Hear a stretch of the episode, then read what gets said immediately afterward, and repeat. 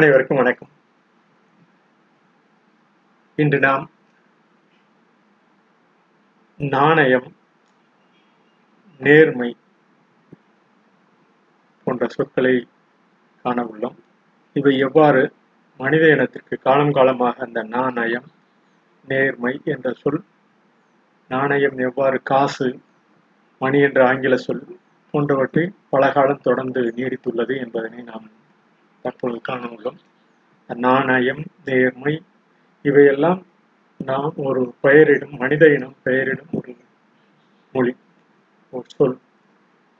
இந்த நாணயம் நாம் நிர்ணயம் செய்வது, நேர்மையாக நமது பொருட்களை அரசூழலில் பெயரிடும் ஒரு குறிப்பீடு.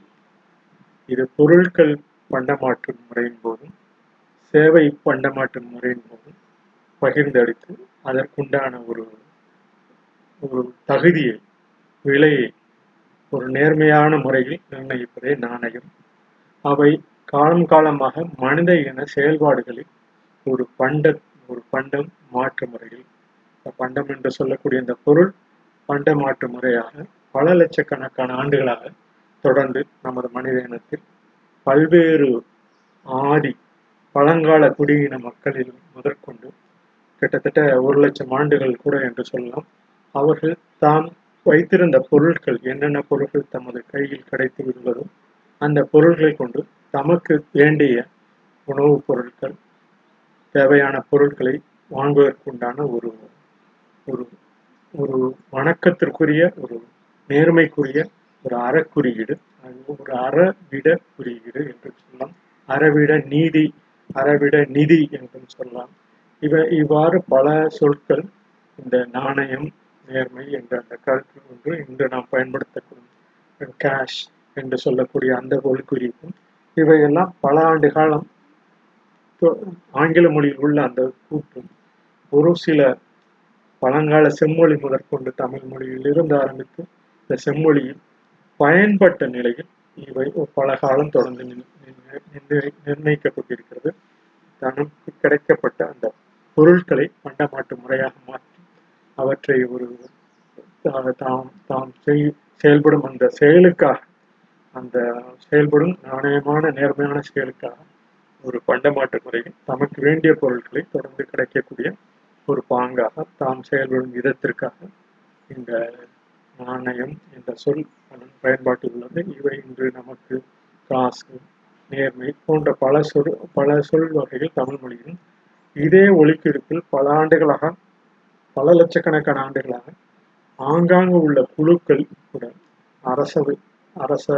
அரசர் இனம் தோண்டி, இந்த அரசர் இனம் தோண்டி இன்று பொதுமக்கள் ஆளக்கூடிய இந்த ஜனநாயகம் நிலை வரை தொடர்ந்து நீடித்தக்கூடிய இந்த நாணய பண்டமாற்று முறை தொடர்ந்து வேறுபட்டு கொண்டு உள்ளது என்பதை நாம் அறிந்து கொள்ள வேண்டும். இருந்தபோதும் அவை நிர்ணயிக்கப்பட்ட அரசர் நிர்ணயிக்கப்பட்ட அந்த வரி பின் முதலானவற்றை ஒரு சாரார் தொடர்ந்து செலுத்துவோம், ஒரு சாரார் தொடர்ந்து அதை இயக்கிக் கொண்டிருக்கும் காலங்காலமாக உள்ள பணி, சேவை. இந்த இவ்வாறான சேவை தான் அனைத்து மக்களுக்கும் பிரித்து வழங்கக்கூடிய ஒரு சூழலாக இருந்ததை கூறி இந்த நாணயம் என்ற அந்த கூட்டினை ஒரு தங்களிடம் பகிர்ந்து கொள்ளலாம் என்றுள்ளோம். இந்த நாணயம் என்ற அந்த சொல்லி நாம் அதற்கு முன்பாக இந்த விவசாயிகள் நிலை எவ்வாறு உள்ளது, மற்ற தொழில் சார்ந்த நிறுவனங்கள், மற்ற தொழில் சார்ந்த செயல்பாடுகள் எவ்வாறு உள்ளது என்பதனை ஒரு சிறு அடியில் பகிர்ந்துள்ளேன். அடியடியாய் பயிர் நட்டு தடிப்புத்தால் பயிர் வளர நெடிது உயர பயிரினை வாடி வதங்கி காக்கின்றார். நாள்கணக்காய் காத்து நின்று தாள் நிற்க தவித்திடுவோம், தோல் வலிக்க விளைத்திடுவோம், கேள்விக்குறியாய் எத்தனை நாளோ. அடியடியாய் பயிர் நட்டு தடிப்புத்தால் பயிர் வளர நெடிது உயர பயிரினை வாடி வதங்கி காக்கின்ற நாள்கணக்காய் காத்து நின்று தாள் நிற்க தவித்திடுவோம், தோல் வலிக்க விளைத்திடுவோம், கேள்விக்குறியாய் எத்தனை நாளோ. ஏரிப்பாசனத்திற்கு சரிபாடி விளையும், சரிகாட்டு நிறுமத்திற்கு வரி விதிப்பு குறைவாங்கோ. ஏரி பாசனத்திற்கு சரி பாதி விலையோ சரிகாட்டும் நிறுமத்திற்கு வரி விதிப்பு குறைவு ஆங்கோ. அடிகட்டி வாழும் இலையங்கே கொடிகட்டி கொக்கரிப்போர் இங்கே தடியடி கொண்டு தாக்கிடுவோரே பிடிவாதம் போக்குதனை விட்டு நெறிகாட்டு நெற்பயிரிடுவோருக்கு பற்றி பற்றி பகற்கொள்ளை அடிப்போருக்கு மாற்றி காட்டும் மார்வாடியோருக்கு போற்றி மிகு லாபமிக்கோர்க்கு வரிதனை ஏற்று என்று இந்த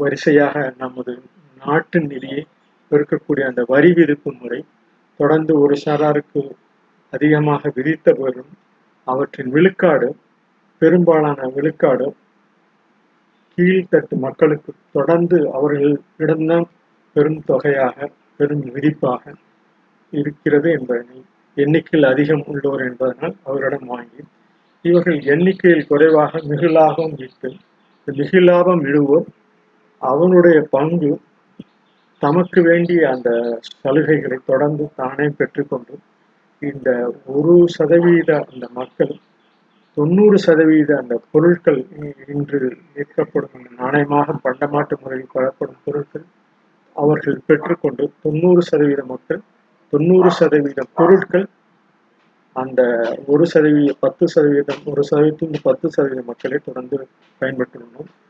90% மக்கள் இந்த 10% பொருட்களையே பண்டமாட்டு முறையில் பெற்றுக் கொண்டுள்ளனர் என்பதை காலம் காலமாக நாம் தொடர்ந்து இன்று வரை உள்ள நிலை.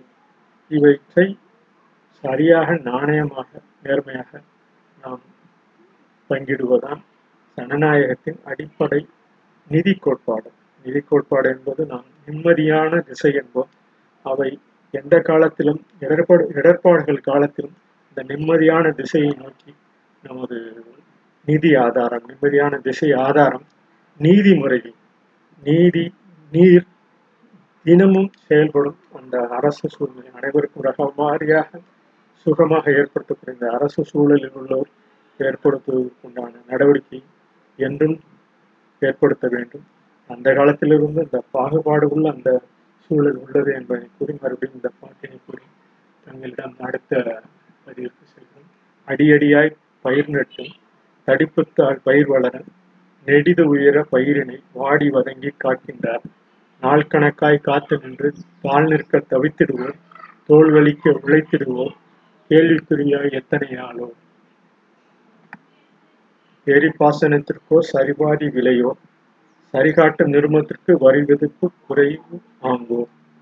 வடிகட்டி வாழும் நிலை அங்கே கொடிகட்டி கொக்கரிப்போர் இங்கே தடியடி கொண்டு தாக்கிடுவோரே பிடிவாதம் போக்குதனை விட்டு நெறிகாட்டும் நீர் பயிரிடுவோருக்கு பற்றி பற்று பகற்கொள்ளை அடிப்போருக்கு மாற்றிக்காட்டும் மார்வாடியாருக்கு நெறிகாட்டு நெற்பயிரிடுவோருக்கு பற்றி பற்று பகற்கொள்ளை அடிப்போருக்கு மாற்றிக்காட்டும் மார்வாடியாருக்கு போட்டி மிகு லாபமிக்கோருக்கு வரிதனை ஏற்று என்று பகிர்ந்து இந்த கடையடி பற்றி பற்று பகற்கொள்ளை அடிப்போருக்கு மாற்றிக்காட்டும் மார்வாடியோருக்கு போற்றி மிகு லாபமிக்கோருக்கு வரிதனை ஏற்று என்று பகிர்ந்து இந்த சொல் அமைப்பு ஒவ்வொரு இந்த நாணயம் என்ற சொல் அமைப்பு அந்த காலத்தில் வந்து தொடர்ந்து நாம் எவ்வாறு பயன்பெற்றுள்ளோம். இந்த சிலப்பதிகாரத்தில் புகார் கண்டத்தில் நாணயம் என்பதற்கு நாம் காசு என்று நமது தொடர் பதிவினை மீண்டும் காசு நேர்மையாக தருவது நேர்மை எனப்படும் நாணயம். இந்த நாணயம் என்ற சொல் காசு நேர்மையாக பெறப்படுகின்ற சொல். சிலப்பதிகாரத்தில் அந்த சொற்களை அமைத்து மாசரு பொன்னே வளம்புரி முத்தே காசு வருகிறையே கரும்பே தேனே அரும்பொருள் வாய் என்று ஆரோக்கியம் மருந்தே என்று இந்த பாட்டினில் பயிர்ந்துள்ளார். இந்த வளம்புரி முத்தே மானே மணியே கண் இது போன்ற அந்த மாசரு பொன்னே போன்ற சொற்கள் எல்லாம் அந்த காலத்தில் பயன்படுத்திய அந்த பொருட்கள் அவர்கள் அந்த பண்டமாற்று முறைக்கு இந்த வாணிகத்திற்கு சிலப்பதிகாரம் ஒரு வணிக சூழல் கொண்ட ஒரு இலக்கிய பதிவு. அவற்றில் உண்ட அந்த சொற்றொடர்களை கிட்டத்தட்ட 2000 ஆண்டுகளுக்கு முன்பாக இளங்கோவடிகள் அது தனது சிலப்பதிகார பதிவில் மேற்கொண்டுள்ளார். இவை எவ்வாறு நேர்மையாக இருக்க வேண்டும் என்பதுதான் நமது உடன்பாடல். இரு சாராரும் இந்த இரட்டைப்பதிவு முறை போன்றவற்றை பதிந்து உள்ள காரணம் உடன்படல், அந்த உவமையை ஒத்து கருத்து உட்டதை ஏற்றுக்கொண்டு நுட்பம், பொருள்நுட்பம், தொழில்நுட்பம் ஒவ்வொரு காலகட்டத்தில் மாறக்கூடியதற்கு சமன்பாடு உள்ள நிலையில் அவற்றை பாதியாக மிகுதியாக உள்ளவற்றை கீழ் ஒவ்வொரு கிடைக்கப்பெறாத மக்களுக்கு தொடர்ந்து அந்த கொடுக்கக்கூடிய அந்த சூழ்நிலை மிச்சம் இருக்கப்பட்டு குறிக்கோளுடன் தினமும் பகிர்ந்து கொள்வதுதான் மிகுதியான பொருட்கள் முதற்கொண்டு இன்று எங்கு மிகுதியான பொருட்கள் உள்ளதோ அவற்றை பண்டமாட்டு முறையில் விவசாயிகள் தரும் அளவிற்கு படித்து பட்டம் பெற்று உள்ள அந்த மக்கள் தொடர்ந்து அவர்களை சார்ந்து நிற்கும் நிலை இந்த காலகட்டத்தில், இந்த கொரோனா காலகட்டத்தில் நமக்கு உறுதுணையாக இருக்கும் தொழில் விவசாய தொழில்தான் என்று கூறி மிச்சம் கிடைக்கும் அந்த குறையான சாகுபடியை கூட பாதி விலைக்கு குறைவாக விட்டு தினமும் அவர்கள் பகிர்ந்து கொள்கின்றனர். நாம் நமது இங்கு நேர்மையாக செயல்படும் இந்த வரி போன்றவற்றை அவர்களுக்கு தாராளமாக வழங்கக்கூடிய அந்த சூழல் என்றும் ஏற்படுத்த வேண்டும் என்பதை கொண்டு நேர்மையான அந்த பண்டமாட்டு முறை எவ்வாறு ஒவ்வொரு காலகட்டத்திலும் நிகழ்ந்திருக்கிறது என்பதனை இந்த பதிவில் மேற்கொள்கிறோம். தொல்காப்பியம் பொருள் அதிகாரம் செயலியில் 1268, 1272, 1417 போன்றவற்றை கூறுகிறார். நேர் என்ற சொல்லு, அந்த நேரவன் நிற்பின் இயற்சியில் இயல்பாக நேராக ஒவ்வொரு நாளும் ஒவ்வொரு தினமும் அந்த நேர் இனமாக மனித இனம் தொடர்ந்து அந்த நேர்நிலையில் நிற்கக்கூடிய நமக்கு மனித இனம் தொடர்ந்து அந்த இயல்பான அந்த சீரான நிலையை மேற்கொள்வதற்கு பல பாட்டுகளை அந்த செயல் என்று நாம் கூறக்கூடாது. செய் உள்ளே என்று நமது இயல்பாக நமக்கு மனித இன செயல்பாட்டின் நிலையை உள்ளே சென்று இந்த அறிவித்து நமது உணர்வினை மேலும் சமமாக நமக்கு அனைவருக்கும் பகிர்ந்து அளிக்கும் அந்த நிலையை ஏற்படுத்த வேண்டும் என்று இந்த இனம் பண்டமாற்று முறையில் பண்ட காலம் தொட்டை தொடர்ந்து பயணிக்கின்றன. அந்த பாடல் 1417 தொல்காப்பியம் 17 பாடலாகும். நேரின மணியை நிரல்பட வைத்து ஆங்கு ஓர் இனப்பொருளை ஒரு வழி வைப்பது ஒத்து என மொழிதான். இந்த ஒத்த கருத்துள்ள ஓர் இனப்பொருளை ஒரு வழி வைப்பது, ஒரு வழி வைப்பது என்பது மிகுதியான பொருட்களை தமக்கு அந்த அடுத்தவர்களுக்கு கொடுத்து நிரல்பட வைத்து ஆங்கு மணிகை என்று சொல்லக்கூடிய நேரி இன மணியை, மணி என்ற பிரவாகம் எல்லா மொழிகளிலும், கிரேக்க, லத்தீன், பிரெஞ்சு மொழிகளில் ஆதி காலத்திலிருந்தே அந்த மணி என்ற சொல் பயன்படுத்தப்பட்டுள்ளது. அந்த ஒளி குறிப்பு மானிட பண், அந்த ஒரு சொல் பல பொருள்களை கொடுக்கக்கூடிய நிலையில் அந்த மணி என்ற சொல் கிரேக்க மொழியில் மானிட, லத்தீன் போன்ற பிரெஞ்சு மொழியில் அதை ஒத்து அந்த ஒளி குறிப்பு 1,00,000 ஆண்டுகளுக்கு முன்பே அந்த ஒளிக்குறிப்பு எல்லாம் பயன்படுத்தினீங்களா என்பதை நாம் புரிந்து கொள்ள வேண்டும். அவ்வாறான புரிந்து கொள்ளும் மனிதன் மணி மணி என்று இன்று நாம் சொல்லக்கூடிய இந்த மணி என்ற ஒளிக்குறிப்பு நாம் ஒரு கோயில் அடிக்கும் மொழி போன்று பல்வேறு அந்த ஒளிக்குறிப்பு ஒரு சொல் பல பொருள்களை கொண்டு பல காலம் தொடர்ந்து நீடித்துள்ளது என்று இந்த நேரத்தில் பிறந்து இந்த 1417 பொருளை நேரின மணியை நிரல்பட வைத்தாங்கு ஓரின பொருளை ஒரு வழி வைப்பதும் ஒத்து ஒவ்வொருவரும் அந்த சமன்பாட்டு நிலையை இன்றைய உள்ள அந்த இரட்டை பதிவு முறையில் ஒத்து அந்த சொல்லக்கூடிய பற்று வரவு என்ற சொல்லக்கூடிய இன்று நாம் நிர்ணயித்து பதியக்கூடிய அந்த சொல் இனத்திற்கு ஒட்டு மனித இனமாக ஒன்றுபடுத்தும் அந்த பண்டமாற்று முறையினை தொடர்ந்து இந்த நாணயத்திலும் மணி என்று நிதி என்று சொல்லக்கூடிய நிம்மதியான நமது திசையை நாம் அந்த நிதி பண்டு என்று சொல்லக்கூடிய அந்த அவற்றும் பழங்காலத்தில் பண்டு என்று சொல்லக்கூடிய பண்டம் என்றாகிய பண்டம் பல சொற்கள் தமிழ் மொழியில் அந்த பண்டு என்ற சொல் உள்ளது என்பதை பண்டமாற்று முறையில் அறிந்திருப்போர், இந்த வாணிபம் செய்திருப்போருக்கு புரிந்து கொள்ளலாம் என்று கருதி மேலும் இந்த தொடரினை இந்த நாணயம் என்ற சொல், இந்த நான் அயம் என்ற சொல், ஒரு நான் என்பது ஒரு வட்டத்தின் பகுதி நடுவில் உள்ள ஒரு புள்ளியிலிருந்து ஒரு நேர்கோடாக எங்கும் இணைக்கும். அந்த நேர்கோடு என்பது ஒரு பாதி உள்ளது, ஒரு பாதி பகுதி. அவற்றை அயம் என்ற சொல்லக்கூடியது ஒரு நல்ல பொருள், நல்ல செயலை குறிக்கக்கூடியது. அவ்வாறான நல்ல செயல் தான் நாணயம். இந்த நாணயம்தான் நமது இன்று காசு என்று சொல்லக்கூடிய பொருளும் நாணயம் என்று சொல்லக்கூடிய பொருளும் ஒவ்வொரு காலகட்டத்திலும் நமது பதிவினில் மாறுபட்டு உள்ள பொழுதும் இவை ஒரே பொருளை குறிக்கக்கூடியது என்பதனை நாம் நாவினில் பிறக்கும் சொல் நயம் மிக்கதாக இருக்கக்கூடிய இந்த நாணயமும் நாம் சிறந்து விளங்க வேண்டும் என்று கருதி இந்த பாடலில் உங்களிடம் நாவினில் பிறக்கும் சொல் நயம் மிக்கதாக இருக்கும். விண்ணில் பெருமலை விவசாயத்தில் பயன்படுத்தி விளையும் பொருட்களாக வாழும் மனிதர்களுக்கெல்லாம் வாழ்வு வளம் பெற என்றும் வாழ்த்துவோம். விவசாயிகளில் விளைபொருளில் வரும் யாவும் விதை போட்டு விளையும் பயிர் காத்து வியர்வை சிந்தும் விவசாயிக்கு நிற்கும் நிலையில் வீணாகும் பல பொருட்கள். நாவில் நலம் பேசி நாணயம் மிக்கோர் பலர் நாளும் நற்சொல்லாலே நாணயமாக நல்நிலையாகின்றார் என்று அந்த நாணயமிக்க அந்த நல் சொல்லி நாணயமாக நல்நிலையாகின்றார். அவர்கள் விற்க விளைபொருள், அவர்கள் காத்து நின்ற அந்த விளைபொருள்கள் தான் மனித இனம் தொடர்ந்து. அந்த விளைபொருளில் வரும் சாகுபடி யாவும் மனித இனத்திற்கு யதார்த்தமாக அவர்களை மேம்படுத்தி, மற்ற மனித இனத்தை மேம்படுத்தக்கூடிய அவர்களை வாழ்த்தி போற்றி நாவினில் நாணயமாக நாம் அனைவருக்கும் அந்த சம பங்கீடு குறிக்கோ. அந்த இதுவரை அந்த தொழில்நுட்ப அறிவும் அவர்களுக்கும் தொடர்ந்து பயணிக்கக்கூடிய வகையில் நாம் தொடர்ந்து ஏற்படுத்துவோம் என்று கூறி இந்த பதிவினை நிறைவு செய்கிறோம். அதற்கு முன்பாக இந்த ஒரு சிறு குறிப்பிட்டாக இன்றைய சொல்லி பின்னர் அந்த வரி எவ்வாறு விதிக்கிறது என்பதனை பின்னர் கூறுகிறோம். இந்த வரி என்பது நமது இந்த காலகட்டத்தில் வரி என்பது அரசு போன்ற அமைப்புகள் தனிநபர் அல்லது நிறுவனத்து பெரும் நிதி அளவீடு அறவிதியாகும் என்று நாம் கருத்தில் கொள்ள வேண்டும். இந்த பொது பெரும் அரசு நிறுவனம் வரியாக அரசு பெறுவது பெரும் நிதி அளவீடு அறவிதியாகும். இந்த அறத்தின் விதி கொண்டுதான் இந்த வரி விதிப்பினை செய்ய வேண்டும் என்ற அந்த கருத்தினை கொண்டு பல்லாயிரக்கணக்கான ஆண்டுகளாக அரசு இந்த இனக்குழுக்கள் தொடர்ந்து வரி விதிப்பினை நல்ல சூழ்நிலைக்கு அவற்றுக்காக நாணயம் என்று கூறுகிறோம்.